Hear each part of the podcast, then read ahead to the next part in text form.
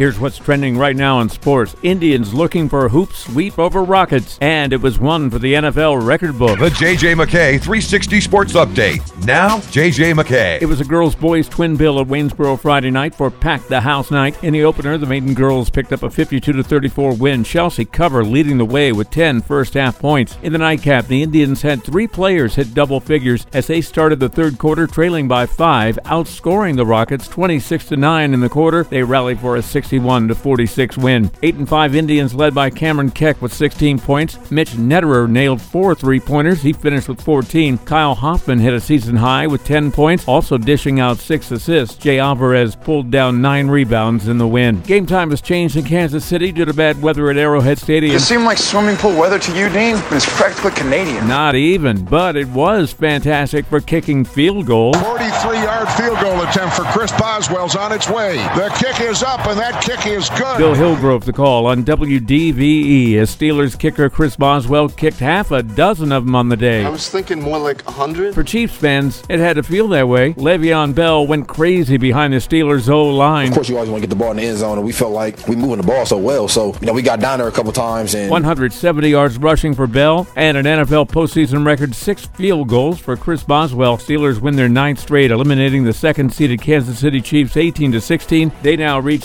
Sunday's AFC Championship game at New England. That's sports. I'm the coach, JJ McKay, for First News.